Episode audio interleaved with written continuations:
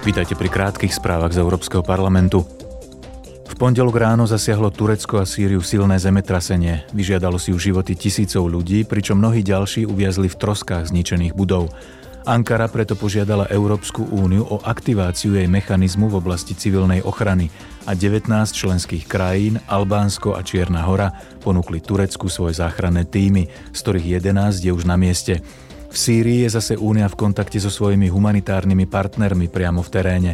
Európska únia v snahe pomôcť postihnutému obyvateľstvu Sýrii zvažuje všetky možnosti poskytnutia ďalších zdrojov krajine. Parlamentný výbor pre priemysel, výskum a energetiku dnes hlasuje o návrhu zákona, ktorý by mal zabezpečiť interoperabilitu národných systémov digitálnej identity v celej Európe.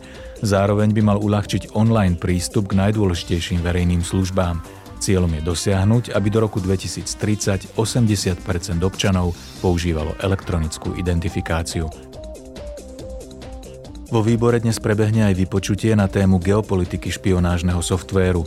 Europoslanci sa stretnú s ľuďmi, ktorí sa stali terčom takejto formy sledovania, ako aj s expertmi na túto oblasť. Podujatie nadvezuje na decembrové vypočutie o špionážnych softvéroch používaných v krajinách mimo Európskej únie. Počúvali ste krátke správy z Európskeho parlamentu.